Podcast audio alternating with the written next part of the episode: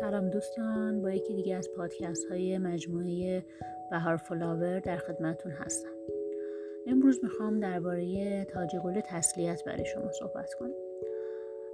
گل تسلیت یکی از بهترین گزینه هایی که برای ابراز همدردی و احترام در مراسم سوگواری هدیه داده میشه. در نوعهای مختلفی وجود داره تاج گل تسلیت. تاج گل تسلیت یک طبقه دو طبقه چند طبقه تاج گل تسلیت با پایه های فلزی با پایه های چوبی و تاج گل تسلیت فانتزی. گل هایی که در تاج گل تسلیت به کار برده میشن نمادهای متفاوتی دارن. به طور مثال گل روز از قدیم نماد اشتیاق و عشق رو داشته. گل روز قرمز نماد عشق و غم و اندوه. گل روز سفید مثل گل زنبق سفید نماد معصومیت و خلوصه.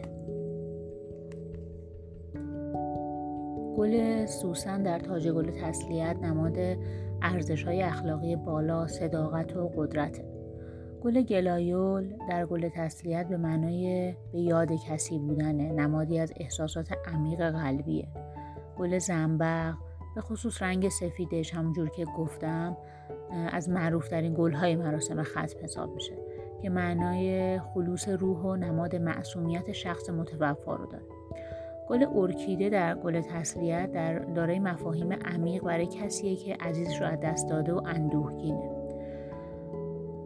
اگه در گل تسلیتتون از گل ارکیده استفاده کنید نشان دهنده عشق ابدی شما برای شخص از دست رفته است.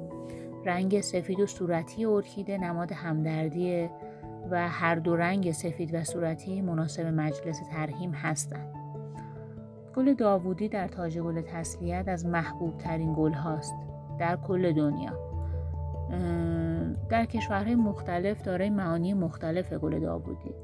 در کشور ژاپن، کره نماد غم و اندوه و مرگ. ولی در آمریکا نماد صداقته.